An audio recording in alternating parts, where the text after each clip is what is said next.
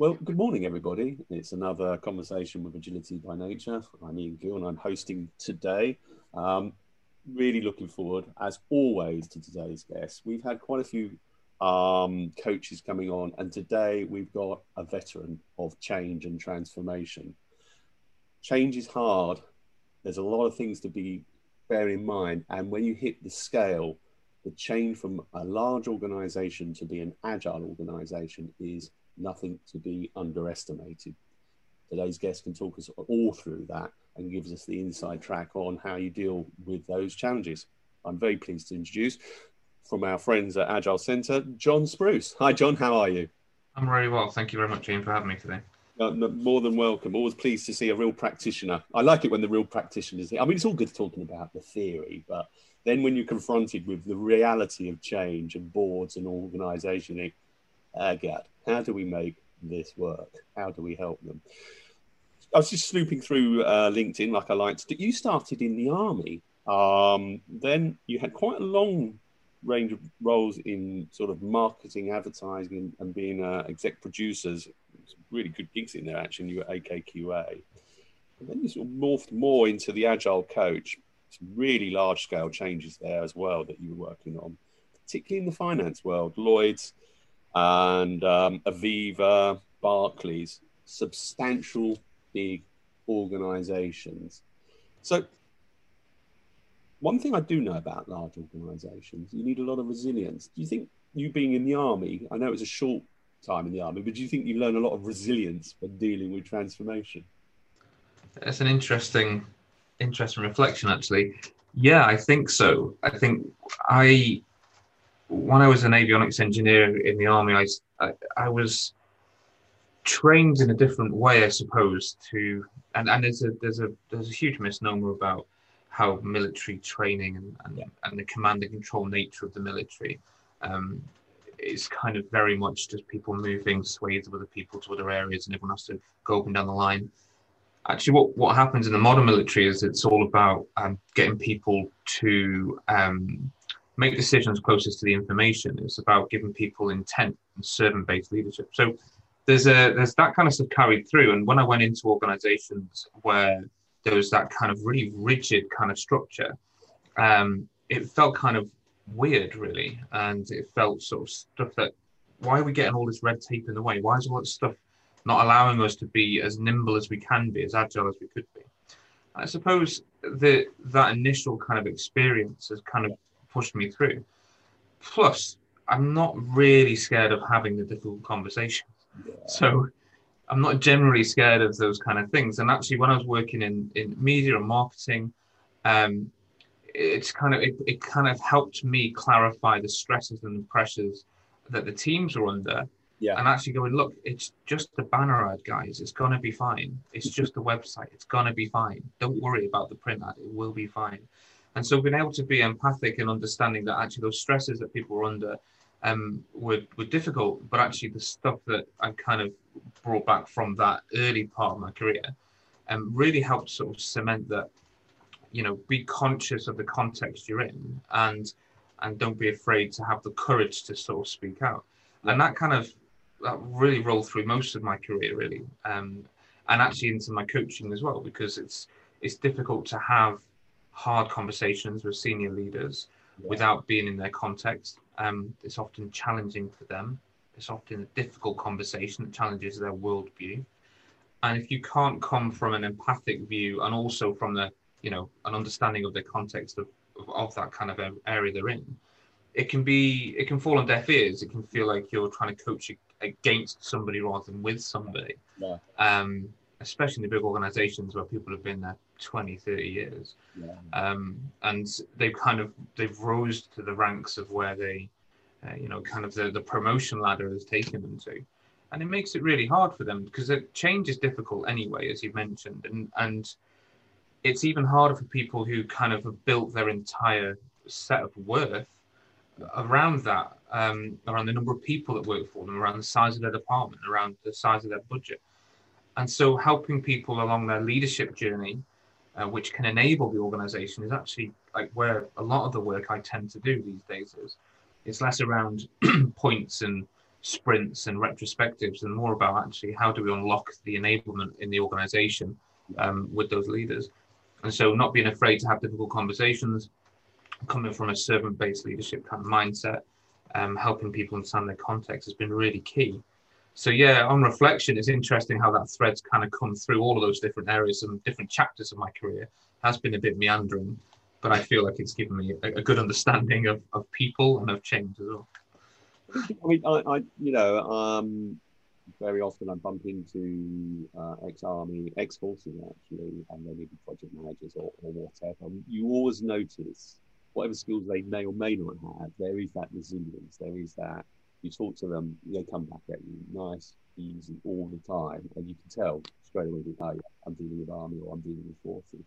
And I think resilience is important. But I mean, it's quite interesting. You went from the army, uh, it was Lynx helicopters, wasn't it? Which uh,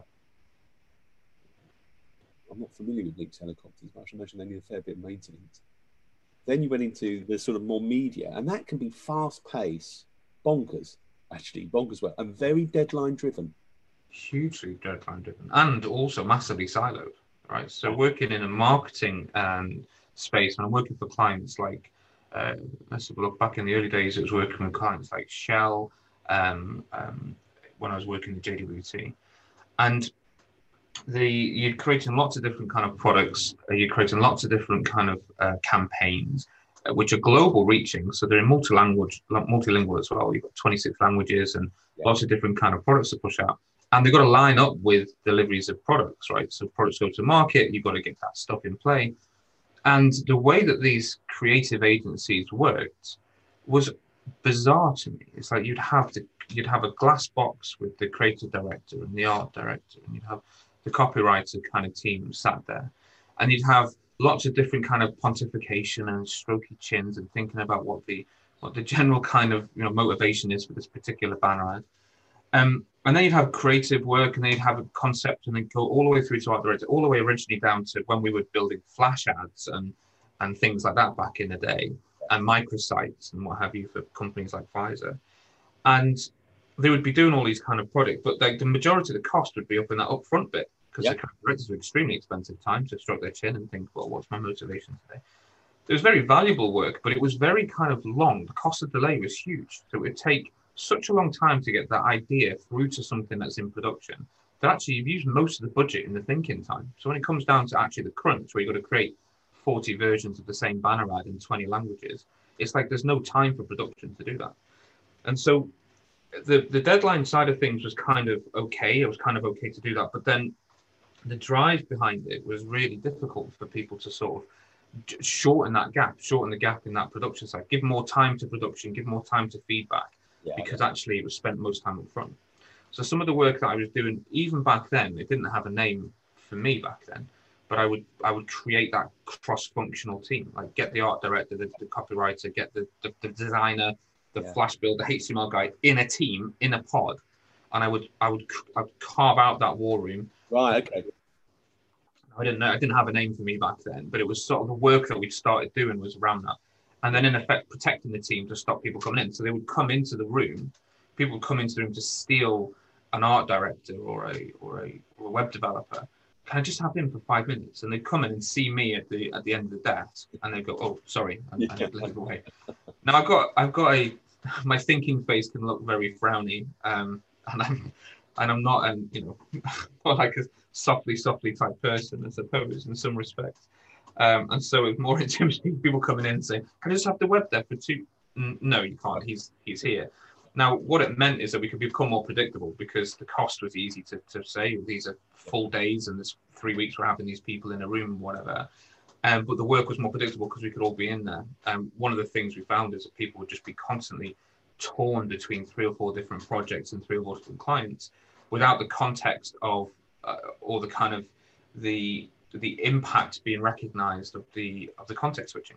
Like you know they're losing so much time and effort that actually you've got one very skilled very um, very accomplished um, developer or art director or copywriter.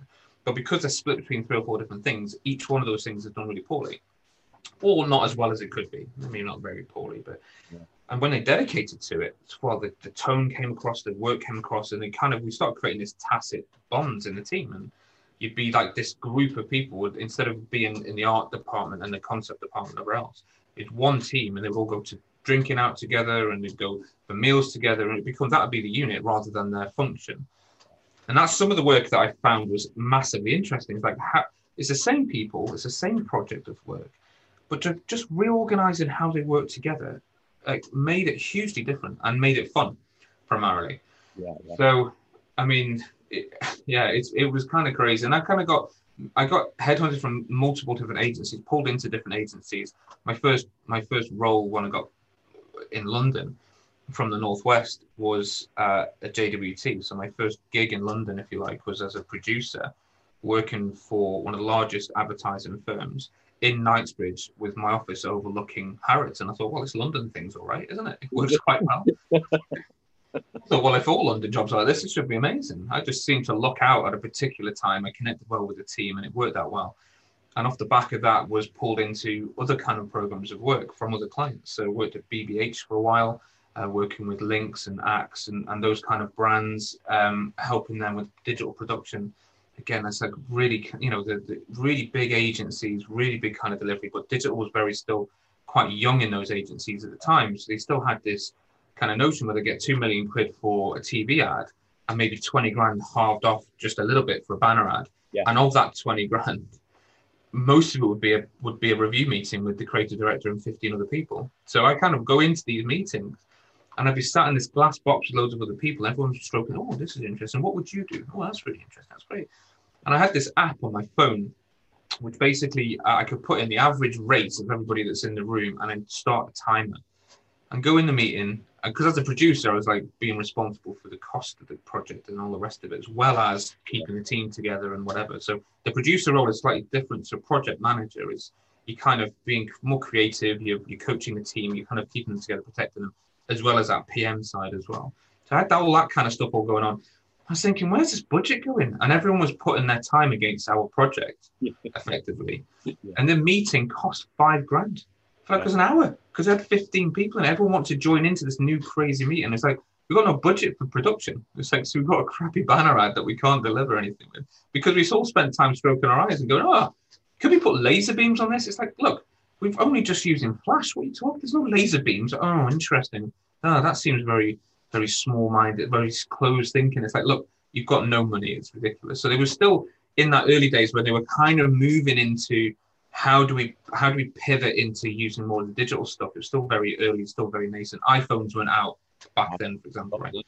It's The apps we were doing back then with Java, Java mobile apps on Nokia phones and stuff, right?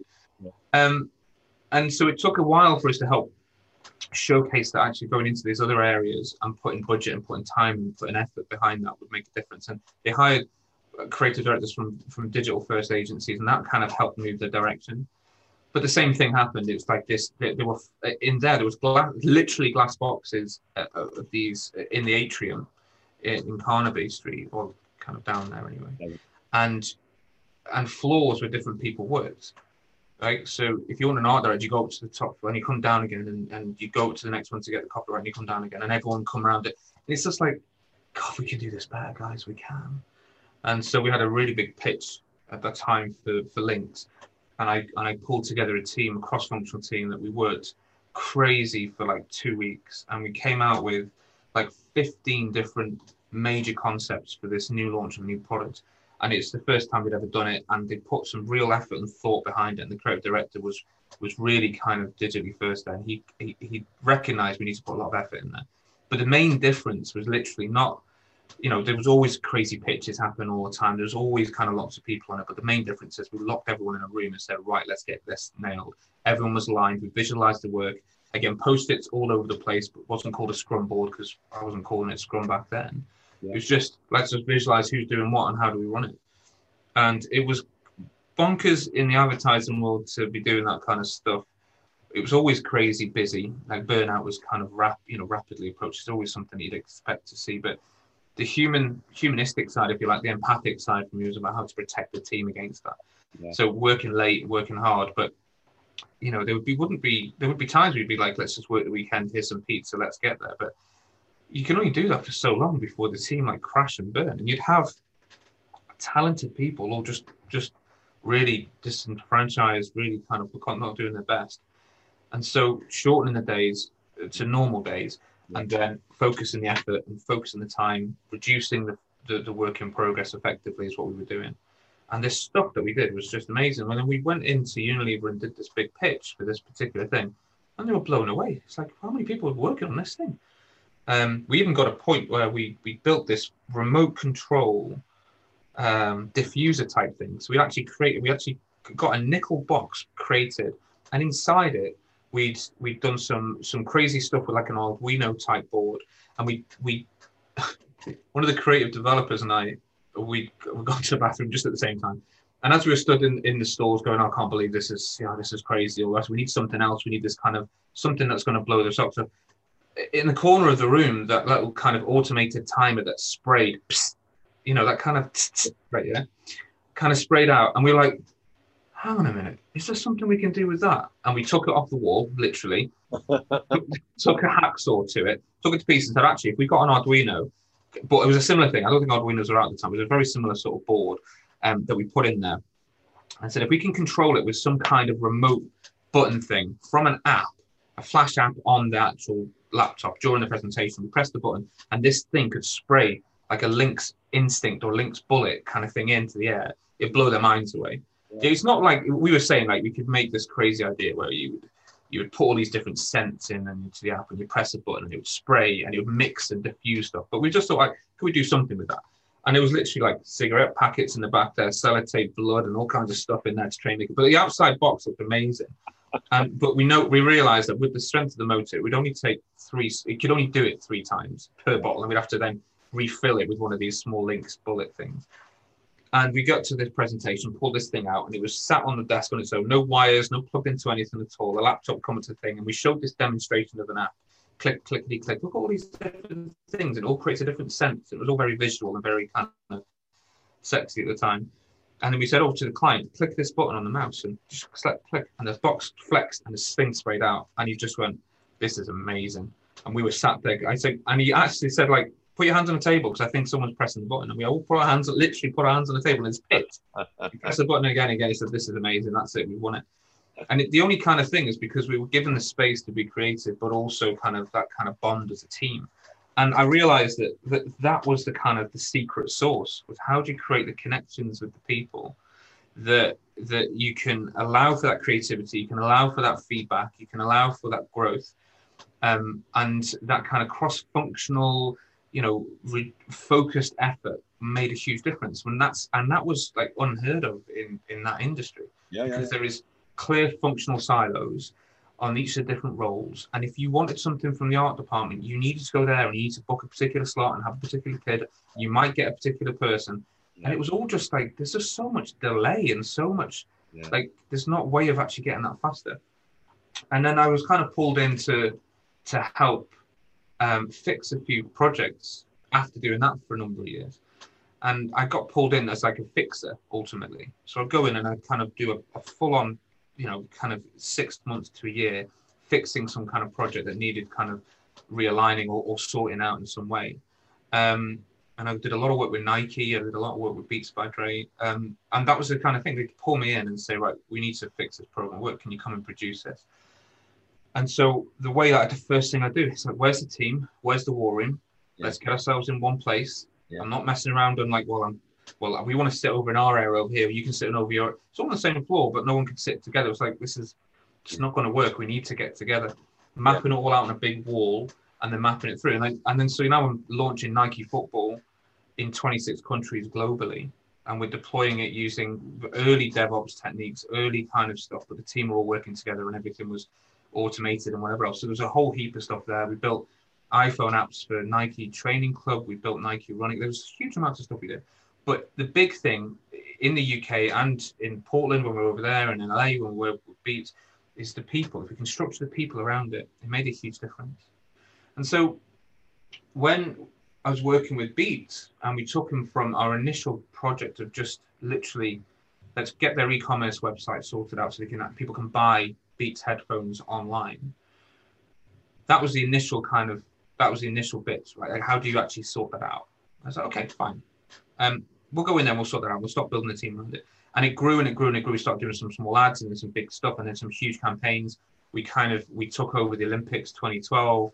Wow. Um, we did a huge guerrilla marketing campaign around that, which was amazing.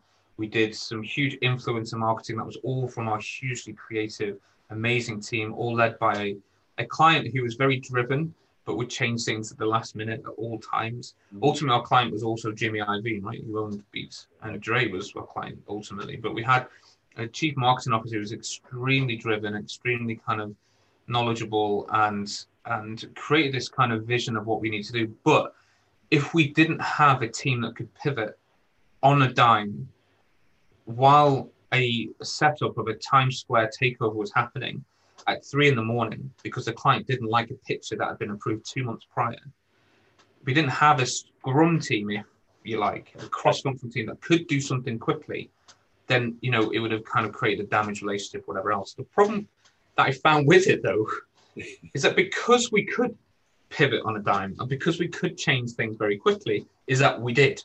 Yeah. And it kind of almost uh, cre- it went the opposite end where we became hyper responsive and hyper um, hyper driven in that area where a client would just change it. It's like, right, let's change on a let's just do it, let's make it happen. Uh, and that created a different problem because the team were the team were highly engaged hyper performant, you know, that kind of high performance team that you kind of want to see at the top of that, that team performance curve.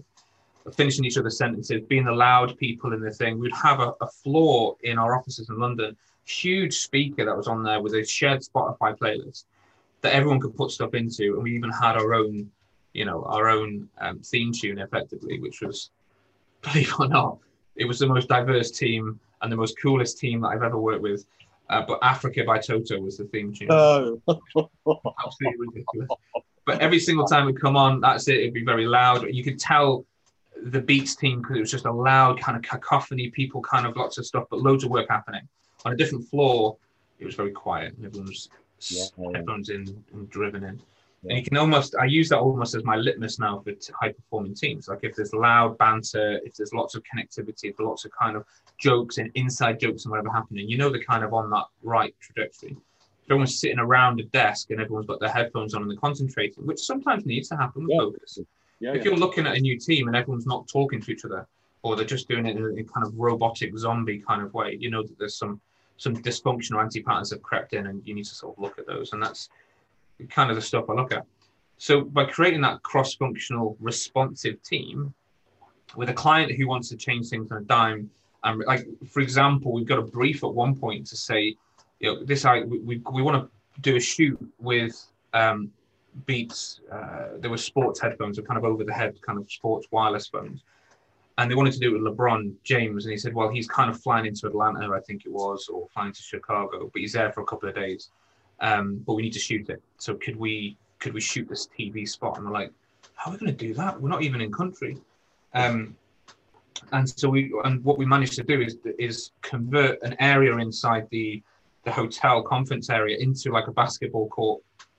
Get him in there, shoot it within a couple of hours.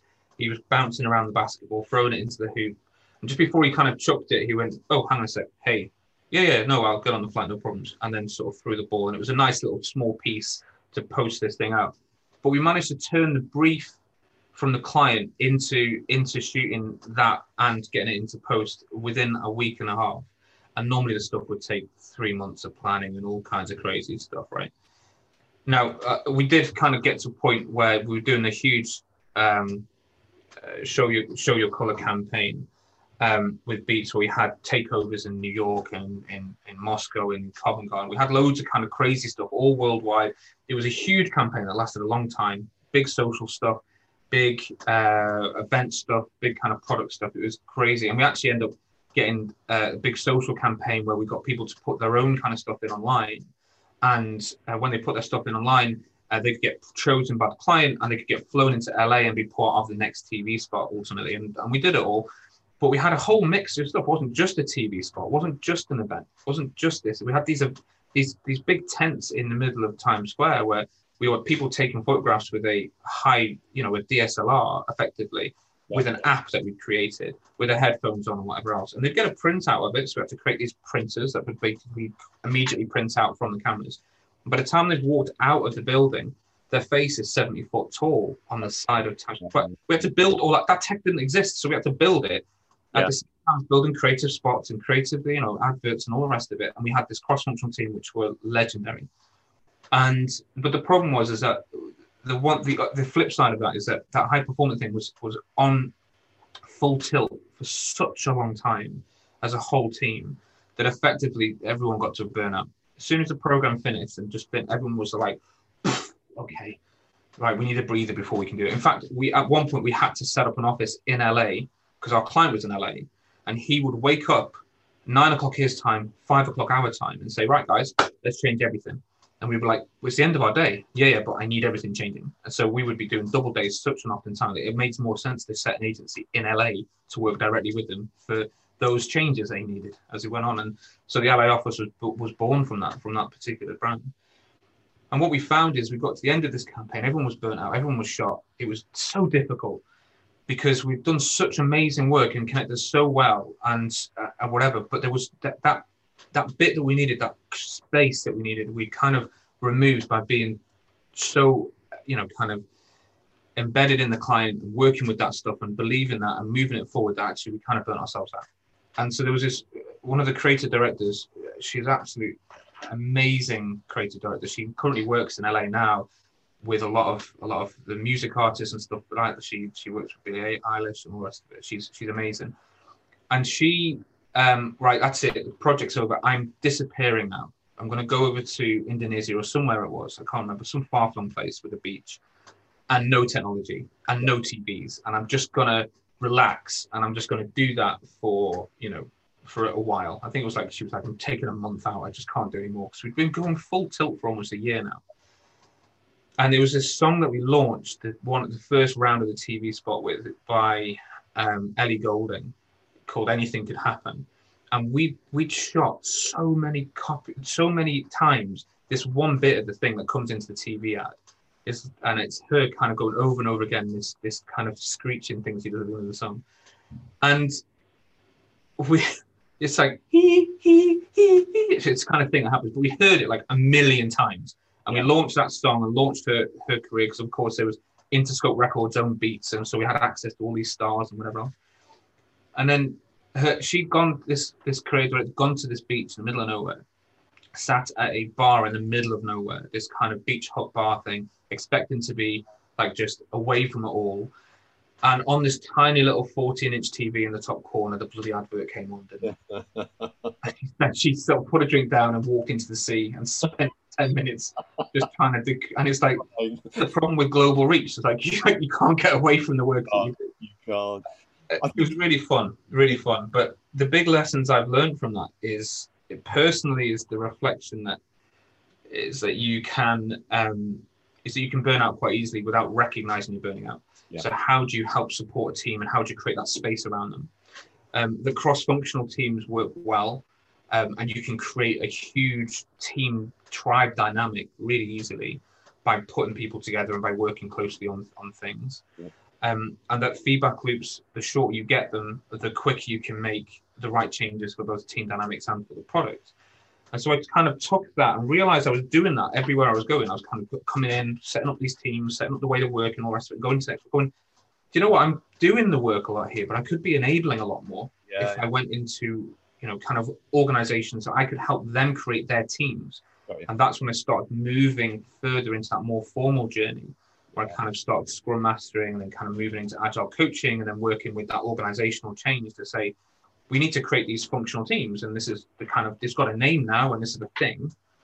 But when I kind of got to those organizations like the DWP, you know, like like Aviva, like Barclays, like, like Lloyd's, is that they tried a lot of this stuff at the team level. Like, let's put a scrum master in and a product owner, let's put a team around them. But then they kind of sub-optimize without realizing it. They kind of put all this stuff in place and say, right, now go faster, do things quicker, and do things cheaper, right? You're agile now, right? Yeah. But the organization around them was slowing the whole thing down. It's the same kind of deal. We're creating those silos and handoffs and whatever, not looking at the overall systemic issues as causing a bigger problem. Um, and so it's like creating a Ferrari and putting it into a traffic jam. It's like it's a very sexy looking car, but you're not going to do anything with it because you're as slow as the slowest thing in the traffic that night. And so that's where that kind of that moving into the enterprise space and having all that experience of all that kind of crazy work in a crazy environment with crazy deadlines and seeing the benefit of the team dynamic stuff and then going actually all that stuff's well and good but without the enablers around them there's no way you're going to be able to get that that benefit. You can't get the value out of it. Yeah. And fundamentally that's that's the kind of work that i tend to, to, lean towards now. So the big organizations they've got these huge hierarchical layers they've got these lots of bureaucracy lots of functional silos. Um, and the teams themselves they're hungry to do the work well but they could do a piece of work that takes a few hours but because it's sat in queues for the best part of six months like it's your shortest sprint is six months. Yeah. Like, it's the shortest time you can get out the door. And so looking at how you can help create servant leaders create that and that that that kind of risk of that risk um not risk averse that kind of you know you want to have that celebrate failure but from learning perspective yeah. that kind of environment where you're enabling success through um, honesty and openness and transparency and integrity and what have you. It, doesn't come from just a team and just a scrum master without uh, approaching into the organizational systemic side because that's where a lot of this problem sort of uh, manifest. And because there's no one there often in these kind of situations to reflect that back, it's like, oh, we tried that agile thing, tried that scrum thing, doesn't work for us we're different. We're different to everybody else. It's like I've heard that so many times. We're special is the other one. We're special. Yeah. We're special. Yeah. It's like, well, no, I've worked with organizations who are building fighter jets with stuff. I've worked with organizations who are building mobile apps, the same ones who are also building cars. You know, it's like you can use this stuff in very, very different situations. The problem is, is that quite oftentimes it feels like it's, oh, that's an IT thing. Go and do the IT thing better, and just everything else will speed up. Yeah. And so a lot of the work I'm doing at the moment is facing into that business side and the product ownership side that feels like the poor relation to a degree, or being that they often have the accountability in the budgets and whatever else, is that they're kind of like, well, we do the scrum thing on the agile thing on the IT side, but the business side or the delivery side, but the business side is not kind of seen as like they need to change. They need to also support and, and help disrupt that. And often you need to have both sides of the same puzzle working together, or else, or else you just have that high performing team sat there not being able to do anything or doing the wrong things. Like the hamster wheel, isn't it? And uh, in the middle of it, I, you know, I, I have to say, what a fantastic description of agility at the team level. Yeah, I mean, I was just ticking it off, and um, I, I, was just trying to take notes as you were talking. You just, yeah, yeah, there were there was story te- uh, visualization, um, servant leader, the energy, the co-location, protect the team, purpose, problem solving, cross-functional, uh, sustainable pace. Um, what other notes have I written? Finding the value, feedback loops, team working, um, and pivoting. Uh, uh, if you want to know what a good agile team looks like, it looks like that. Yeah. Don't worry about all the words and the like. It looks like that. And your face was alive uh, when you were talking about it. Um, and I like the bit when you said this meeting is cost. And I always think, how much is this sprint or whatever, this thing costing? Yeah. So if I'm putting, let's say for the sake of argument, I'm putting in 10 grand every two weeks. Yeah. Am I getting 10 grand plus back is value? Um, and I remember working in business where they had, I wasn't working there actually, I was invited to have a look I think they'd had two years worth of two weekly sprints, hadn't released anything, and I couldn't work out what the cost ratio to value. So that's the first bit, the team. Yeah. A couple of things that reflect in my mind though is media, despite its siloedness, and it does organise itself in very weird silos, I have to say, there is energy. They are not risk adverse in my experience. Um, they are they're very happy to use technology. They're A class buyers. You know they don't care if it's a bit risky if they think they'll get an edge. Um, oh, the other thing you did mention, by the way, so WIP and context switching, which in my experience, if you're going to do nothing but solve WIP and context switching, you're probably in a good place already. When you're dealing with banks and insurance in particular, that risk appetite goes down considerably. They are. Yeah by nature risk adverse. They're writing a book that's all about managing risk. they also have regulatory issues to worry. No, I'm not saying marketing doesn't per se, um, but they have government regulations across the globe and what have you. So some people might be thinking, yeah, yeah, yeah, it's easy to be agile in that media world, but in the real world of finance, how can you deal with, you know, we've got to be responsible for the money, we're measured, we're audited, and we can't do anything unless we tick this box and the CISA. And so, how do you deal with that first of all, but but bring that goodness that we were describing earlier? So having sort of lived through the that side of it, that chapter of it, um, and then looking at these kind of what people would often see as a, a, a potentially drab environment, kind of, you know, the kind of the, the, the pens of people and all the rest of it. But ultimately, it's all people, right? And everyone wants to be sort of creative in their own way. And I think Dan Pink's book on Drive is really, really helpful. I often kind of lean into that quite a lot about autonomy, mastery, and purpose at the individual level. Yeah. Um, and I think when I look at the stuff that people all generally want is that they want the autonomy to be able to make their own decisions. They want to be able to master their craft, and they want to be linked to some bigger purpose. And quite yes. often, there is always learning and development available. So mastery is kind of ticked off. Autonomy, to a degree, is often ticked off, but actually the purpose is what's often missing. Um, a connection to the bigger whole about what they're trying to do. Now, you're right in some respects. Um, in in fintech work that I've done with small payment providers out in Europe and what have you, the, the pace of change is really quick and everything's really interesting. But in large scale banks, so they're kind of talking about the ATM systems, for example, at Lloyd's, we're doing a huge amount of engineering transformation with those guys. How do you make that quicker when it's based on 40 year old COBOL systems, which are green screen? You have to write your own compilers for this stuff. And even like, to, for, I mean, I recognize that stuff, but even even even when I'm looking at it and I'm, you know, I've got no hair left from all of that stress probably at some point.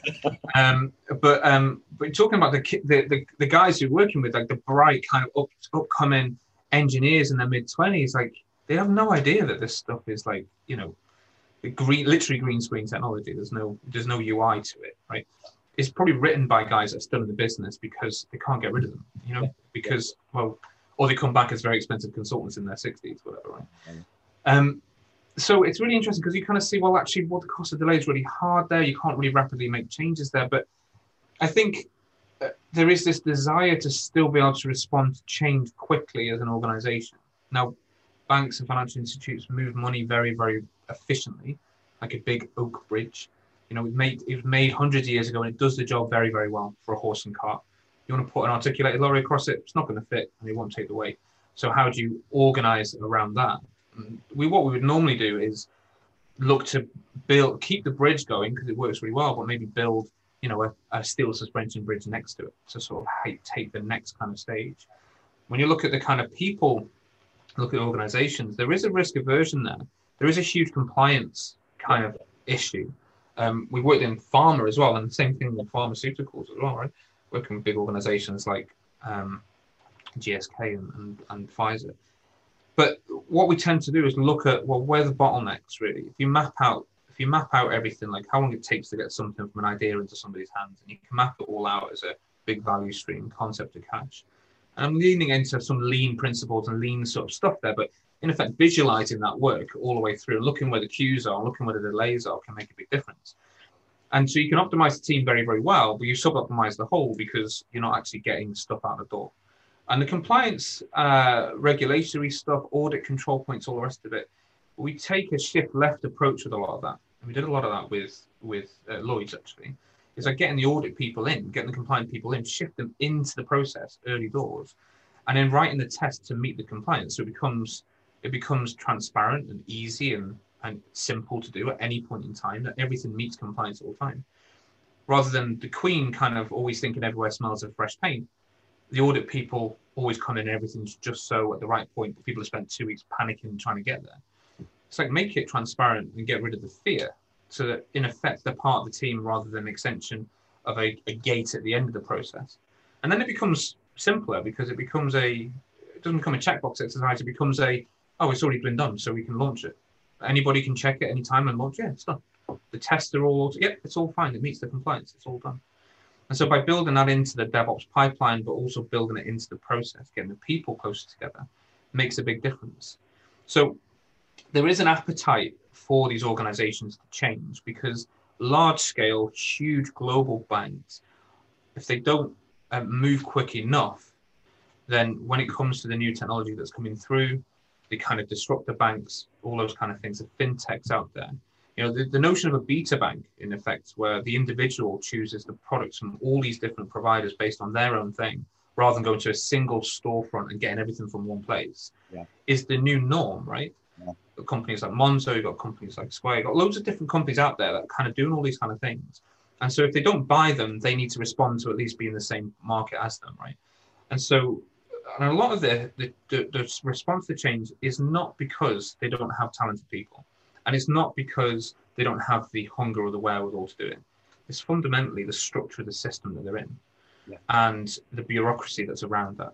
So yes, there are risks, right? So making sure that everything's compliant to the relevant FDA compliance for, for things like GSK or pharma. There's lots of FCC stuff required for, for, for insurance and for, for money. But the, a lot of the a lot of those, you know, organizations are saying like you can have phase gates approach, but it's okay as well for us to have iterative models that we're involved with. They're opening the board, the, the rooms up.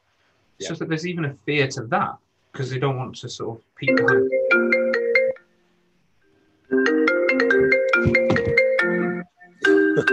So, one of the joys of turning off your phone is it stops the call. The sad thing is, your computer is still Picks up the call instead. My apologies.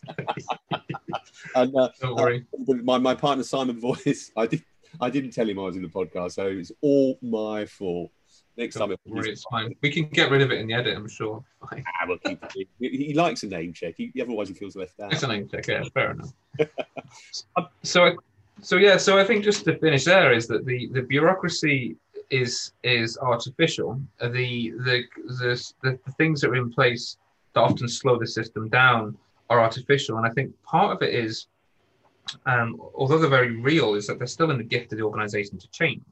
If you can pull in people like um, the FCC to help with the audit checkpoints and the compliance and work towards it as if you're working towards a test for a product owner, then it becomes a bit simpler to have the conversation. Um, if you can reflect the cost of delay and say, actually, if we can reduce that and get things out the door quicker, then it's easier.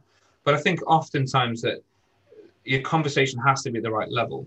Yeah. And part of the stuff that we've talked about so far at the team level has worked very well because I was given the authority, given the time, given the space to basically get stuff done, right? Just whatever you need, let's get this sorted. In a bigger organization, there are layers and layers of management and, and bureaucracy and silos which get in the way. And so you need to have engagement at the leadership level to understand that they are part of the solution to change as well as that. You can't just say, go off and be agile, do the agile thing for us, tell me when it's closer, faster, quicker. Yeah. Because you often get the kind of the revert to type. I've had leaders in in large banks where we've been working, where you have um, this kind of misnomer of data. I kind of look at the the agility, if you like, in inverted commas, of the teams. We we put a maturity of how how the teams were performing, in a way of trying to highlight these areas of support that they needed, right? Yeah. So of like actually these guys don't have a full time product owner. So the intervention here is let's get them a full time product owner.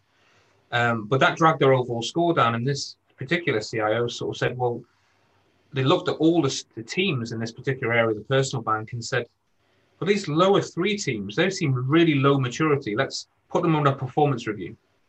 Let's get them out of the company because they're not performing as well as they could. Because his mindset was very much in this maturity level equates to productivity, equates to value, equates to whatever.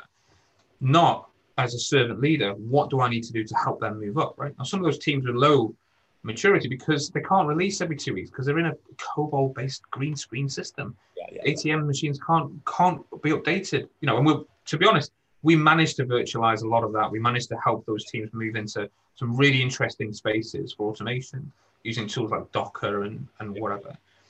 But I think the big thing is that without um, that support from leadership in that area, without the understanding and the coaching of the area, they just saw it as like a balanced scorecard and said, well, these bottom three people, well, standard stuff, right? That's what the big firms tell us. Look at the bottom 30% and get rid of it. It's like, or, or it's job security, not role security. Let's let's keep the right people with the tacit knowledge and the and the investment in business, and look at what we need to do to change the environment, right? So you know, if you want that that plant to grow well, change the environment. Don't try and change the plant, right? It's it's about trying to make sure that you do that, and that took a long time. So so the the transformative nature of coaching with leaders can be quite quite interesting and quite quick. It can be but oftentimes with organizations where they're really big, that they have huge swathes of people that they, they kind of look for, that they, they work with, that they have been working in for a long time, it takes a long time because there's a threat to that security of what their role is and what they know is new is, is true. And so, and you can't coach people who don't want to be coached, and you can't, you need permission to do this, right? And so the professional coaching side of things and that that kind of my growth in that area when I'm starting to work into those into those uh, conversations with leaders is is more now less around how to create structured teams to basically get delivery nailed and create those tacit bonds. I'm taking that and putting an extra layer on to sort of say, actually, how do I help this um, this person, this leader, with all of their kind of already cognitive biases, with all of their experience, all their context, and help them understand how they can enable as much as you know, kind of disable that team in effect by by being the person who can help, like, not say get it done by Tuesday, work the weekend, here's the pizza, but what can you get done by Tuesday? How can I help? Yeah. It's a very different kind of conversation. It takes a while. And so, not that you're a therapist or a counselor, but it, you need to use the right kind of approach. Um, so, more professional coaching, I've seen, and I've not seen a lot of that. I've seen a lot more of a rise of it recently, I must say, in the agile coaching community. But there are very few who do who do it well. Um, there's people who have been Scrum Masters for, for a month or two, maybe a year or two, and suddenly changed their contract, their name on LinkedIn to Agile Coach, and suddenly, you know, they are yeah. they double their day rate and they're into another thing. But the, the problem without having the, the war stories and the scars and the the understanding of how it takes to get to that point is that you could be ill advising, you might not be sort of the ethical side of it aside, you might still not just be doing a, a good job, you're not be adding value. And so it's about being very aware of the human side. And that's kind of coming alive more for me in it more recently, last few years, really. Mm. And so I've kind of gone on a journey myself. I'm a certified enterprise coach, which means I can look at organizational change and coach at the right level. Um, I can train IC Agile kind of coaching. I'm a train authorized trainer for that. And the, the tools we're using there are very from that kind of professional coaching area, really. It's like, how do you help with active listening? How do you create presence? how can you use what frameworks can you use to ask the right powerful questions, those kind of things. And I find that that's really the interesting part because you can help as much as you know a lot of people advocate flat structures and all the rest of it in different organizations. You still have organizations where you do have heads of or or leads or the books have to stop somewhere right? And so if you can create an enabled leader there who can be an agile leader it's not in a big agile, but in a an agile leader, so they, they get agility, they understand how to enable change, then you can put a huge amount of, of value into a business by just helping them change their mindset and moving away from that expert leader, I know everything, I have my own kind of mindset, and that that that kind of framework from Bill Joiner, that leadership agility framework, where you move them from uh, an expert leader and you help coach them toward catalyst leader, where they create the space for change and the psychological safety and, and whatever else in their teams and in their organization. And you can see that that shift. So every team can become a high performing team because they have the environment for that and the safety around it. A couple of my a couple of co- companies I'm working with now, a couple of clients, they're very risk averse. Yeah. You know, um, and uh, even down to like there's one which is a, a, publishing house, and there's a risk averse culture there. Now they're moving into technology a lot more, and they're doing a really great, great moves in that direction there's still this underlying kind of feeling of the old organization that's been going for hundreds of years, where if you repulp, you know, if it's a pulp like 30,000 copies because there's a few spelling mistakes on page, it's expensive, right? It's difficult and it, there's, there's a risk to that. They're less likely to, of course, right? Because they've got that in there, but that's still in the back of the mind. It's like, how do we support that? And so some of the work in that area, they've got the right leaders in place, coaching them in the right direction is really easy, but it takes time. And I think that's one of the things that the big reflections for me in this is that this stuff doesn't happen overnight, you know. Um, and oftentimes you'll go into organizations because they've tried it at the team level without any of the enablement around it for leadership, for bureaucracy, for even yeah. like role descriptions. There's an aeronautical client working right now. They don't have a job description for the Scrum Master, but they've got five of them. But like, so they're worried that if they those Scrum Masters then have a, a sense of fear themselves, if they come out of this program of work they're in and they move into another area, well, they're going to go back into the old organization yeah. and they're ha- they're not going to be relevant. So how do we help that? So like you know, very basic fundamental. So what's my career path as a Scrum Master? Yeah, yeah. Yeah, and that's not it's not really often thought about. Like we're going to do this agile thing. We're going to hire a bunch of Scrum Masters. Well, that project manager looks like a Scrum Master. We'll put them as a Scrum Master, or whatever. Um, without the fundamental thinking that actually they need to be trained into, you know, there needs to be con- a concerted effort in coaching and supporting them into a coach rather than you know there's no control there of the team it's more of a coaching role. And actually you might find that project managers become better product owners because a lot of that stuff in product ownership with cost and risk and stakeholder management is actually more in the wheelhouse of project manager.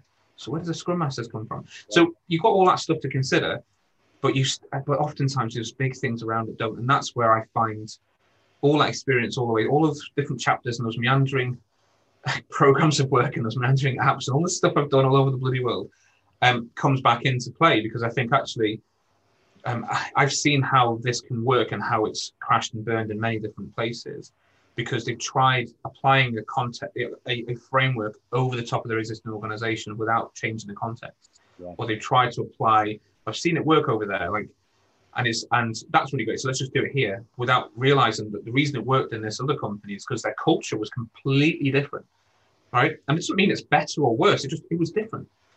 Right? And so if you don't understand your cultural competencies and, and, and the competing values inside your organization and your leadership style, just applying and copy and pasting it from somewhere else won't work and it'll be very expensive. So there'll be a sunk cost fallacy. Well, we have to make this work. We tried to apply it. And so a lot of my thinking is around how do you be holistic about the whole thing? So how do you kind of look at the culture, look at the leadership? And so all that work is needed before you can sort of say, actually, before we get anywhere near this, we need to probably tackle this area first how to create a sense of safety in the teams before we start telling them that they need to deliver every 12 seconds like Amazon, right? It's scary stuff for the teams. they can't, there's no DevOps pipeline, but quick, get stuff out the door as quick as you can. It's like, well, it's some enablement. Amazon to get to that point anyway, Yeah, exactly. And I think the banks and uh, you know, the big the big organizations like the government are doing some really interesting things as well. Digital, uh, the digital uh, stuff in the UK government with digital carriage, and all that's, that's really going well. GDS is great. There's some great stuff happening in Aviva. There's some really great sort of yeah. pockets there. There's stuff in Barclays with the labs we are doing, stuff yep. in Lloyd's, the same kind of thing. Huge amounts of stuff, and there's lots of hunger, and they're doing it well. And the fact that they're on the journey themselves, to use that over hackneyed term, is a good thing in its own right. It doesn't mean that all banks are just going to be slow, but they've recognized that if they don't change and they don't start working with it, then these fintechs are going to steal a lunch before you know it, right? Yeah. Apple have become the biggest watch manufacturer in the world with the Apple Watch yeah. in a matter of five years. They've now they've surpassed everything from a capital funding perspective. Tesla has got a huge market capitalization for their stuff, and they've not been going that long for cars. They overtook Ford last year, Toyota, and all the rest of it, right? This new companies, these new disruptors can come from elsewhere, and you're never too big to fail. Yeah. And I think they're recognizing that. Yeah. But there's some extra stuff they need to do to help with that. And I can see the right hires coming in. I can see the right coaching happening at these organizations it's just something that needs to be concerted. There needs to be a level of investment in that change, and to know that that change will never stop. It will never change. You see what I mean? It's, it's not a thing. An agile is not a destination. It's something that you work on all the time to get there. I think that's the important thing. This year has taught us a lot about that. That when COVID hit, um, organizations could pivot or they could die. And some big organizations pivoted quickly. The big mortgage companies pivoted very quickly to allow people to get the, the breaks and to allow them to get their, their mortgage holidays. And they did that within weeks, which meant that if there was a sense of urgency and a sense of demand, they could have done that in weeks, forever. and yeah. in the in the months that followed, they all started slowing down again. The bureaucracy layers came back in again, and suddenly programs are now still six to twelve months long. You know, so it can happen. The environment's there. The people are amazing. Let's let's let's empower those people. But oftentimes it's the, the bureaucracy and the structure of the organizations are the things that get in the way. And that's the bit that I really enjoy doing. Jon, I'm going to stop you because I think we could I could ask one more question and I got another and I'd love to ask you the question again. But you know, just to reflect on what you were saying, thank you so much. I mean, you said some things I so agree with. You know, agile is what they do. Yes, we want to change, but agile is what they do, and they point to the IT department, and often that yeah. Pointing to the development part of the IT department. Heard so many times the change has to be from the top. You have to get that buy-in. Jose Casal said something interesting to me not long ago. He said, "You just need to be patient as well." And you were saying it takes time and we also you you very neatly dealt with the whole framework thing. You know, they have their uses, but you don't pump them on. But what I really liked was, you know, what type of person do you want to? How, as a leader, do you, what type of leader do you want to be? Do you want to be the catalyst? Do you want to be the facilitator? And there was a nice view about outcomes, and I don't think that always comes out when people talk about coaching the executive team. And I think people can be a bit blunt when they say that uh, without actually meaning telling us what they really mean needs to happen. Experience really, really counts in that regard. So, and I can smell it all over everything you work with. Um, you know, I loved everything you said there. Um, really enjoyed it. Jon, we've run out of time, but if people want to talk to you about anything that you've raised, certainly if anyone's saying, well, I've got a large organisation and I'm patient enough to do, to do the big change, how can they get hold of you? Uh, simplest way I think for me is I'm on LinkedIn a lot. So go to LinkedIn and search for Jon Spruce. There'll be a link in, I'm sure, in the in the description this. We'll put something in there for yeah, you. that'd be great. Jon, what a joy. Thank you so much. Really appreciated that. And I think if anybody's thinking about going to some sort of agile transformation, and you haven't mentioned any of the frameworks, but you get a very real sense of what the journey's like. I think this would be the podcast to go to. So thank you so much for that. Really appreciate it. If you'd like to speak to Jon, he's told you at LinkedIn. I'm also in LinkedIn. You can get hold of me there, or you can write to me at ian.gill at agilitybynature.com, um, where we've got lots of contact like fabulous Jon. In the meantime, looking at my watch, it's oh just after lunch, so I have to walk the dogs and then find out how much cheese is left in my sandwich. Not a lot, I've got the feeling as I haven't done the shopping run. Jon, thank you so much. Hope to speak to you very soon. Great stuff. Thank you so much for your time, Ian. Take care.